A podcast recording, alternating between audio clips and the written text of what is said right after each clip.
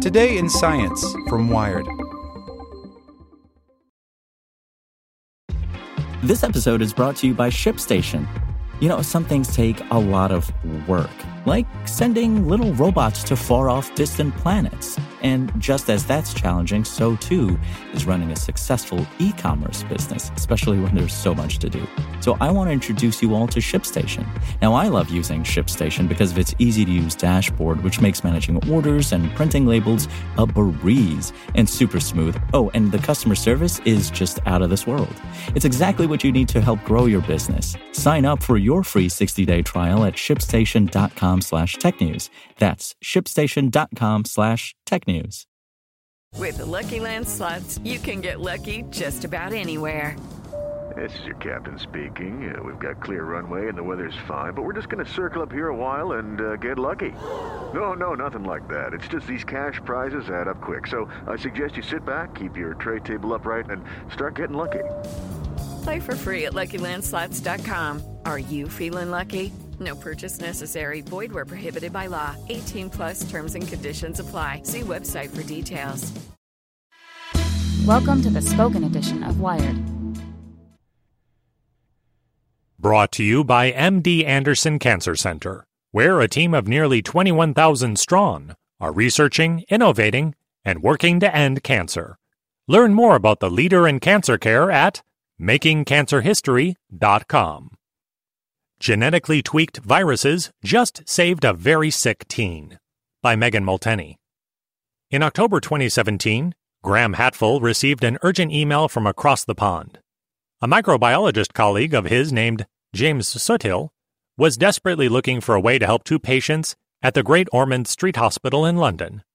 The pair of teenagers, a girl and a boy, had cystic fibrosis, a genetic condition where the lungs can't clear mucus or disease causing bacteria. And they had both recently received double lung transplants as a result. The surgeries had gone well, but shortly after, infections long simmering inside their young bodies erupted from their sutures.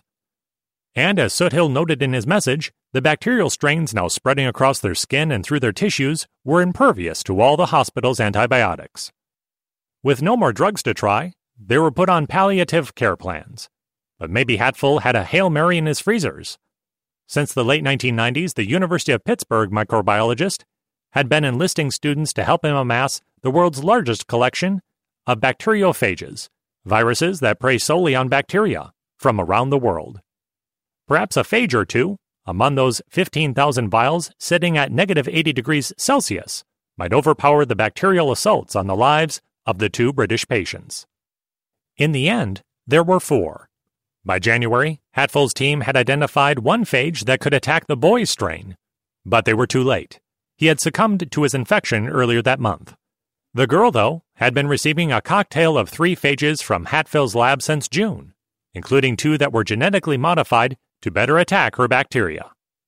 Though she's still recovering, her skin lesions have mostly disappeared, and her liver and lungs are back from the brink of organ failure. She's also back to more normal teenage things, like posting silly cat photos to Facebook and baking cupcakes. The results of this drastic intervention, published today in the journal Nature Medicine, represents the first ever use of engineered phages in a human patient. The success offers hope that the emerging field of synthetic biology might reboot the 100 year old Soviet science of phage therapy to arm doctors with a potent new weapon against superbugs. At first, we were just excited to have two more strains to test on our phages, says Hatfull.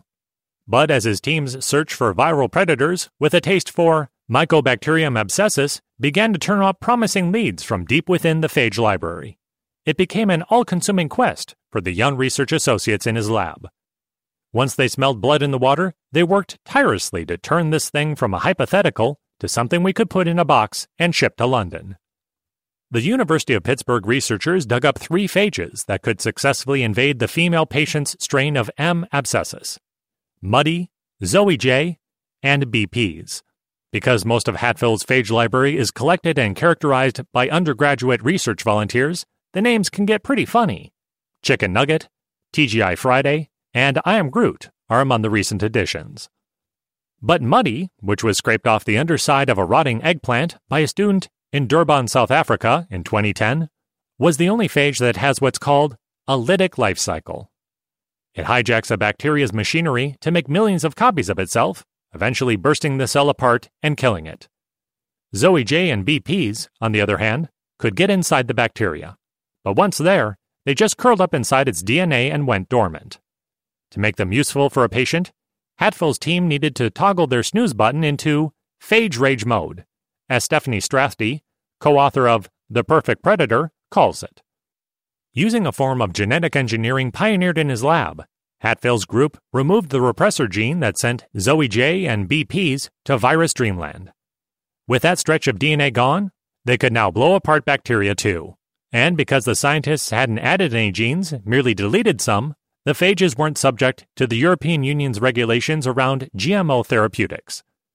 The team still faced regulatory hurdles, including getting permission to use the unapproved phages as an experimental treatment. But by June, the hospital had received the cocktail and prepared dosages to begin dripping into the patient's arm. While her recovery is perhaps nothing short of remarkable, Hatfull is quick to point out that the treatment does not generalize. The phages were tailored for one isolate of a single strain of M. abscessus. They won't work in most other cases of infection from that bacterium. Phages are a double edged sword, he says. Their tremendous specificity gives you safety. They won't touch human cells or the rest of the microbiome. But they're so specific that you wind up with a personalized medicine that can't be applied to other patients. Still, as the global crisis of antibiotic resistance deepens, commercial interest is growing in engineered phages as a potential solution. In January, Johnson & Johnson struck a deal worth upwards of $818 million with Locus Biosciences to develop CRISPR phages for treating lung infections. The startup joins nine other companies in the US and Europe currently developing phage based therapies. The Cystic Fibrosis Foundation recently committed $100 million to better detect, prevent, and treat the chronic lung infections that often develop resistance as a result of antibiotic escalation. As part of that effort, the organization says it is pursuing research into the safety and efficacy of phage therapy. We are particularly interested in approaches that intend to follow a path that includes achieving regulatory goals so that ultimately new treatments could be available beyond unique situations and conditions, says J.P. Clancy, Senior Director of Clinical Research at CFF. Those sorts of rigorous trials will soon be underway. The nation's first phage translation research center, which launched last year at the University of California, San Diego, is currently planning two clinical trials, including one for patients with cystic fibrosis. It will enroll 30 patients, likely starting later this year, and test Pseudomonas fighting phages isolated by the Walter Reed Army Institute of Research in Texas. The goal of the trial, backed by the National Institute of Allergy and Infectious Diseases, is to figure out the best dosing strategies to minimize any negative potential impacts of the therapy.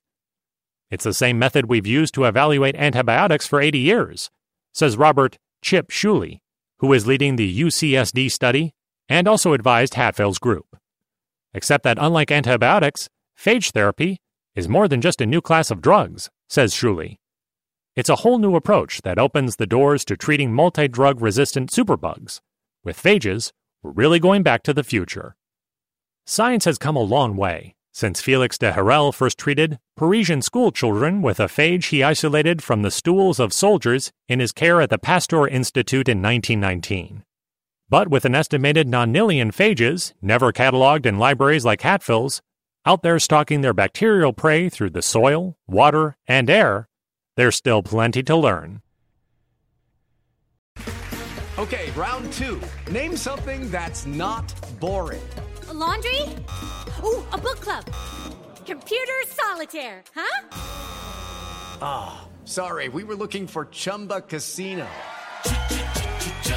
That's right. ChumbaCasino.com has over 100 casino style games. Join today and play for free for your chance to redeem some serious prizes. ChumbaCasino.com. No purchase necessary. Full prohibited by law. 18 plus terms and conditions apply. See website for details.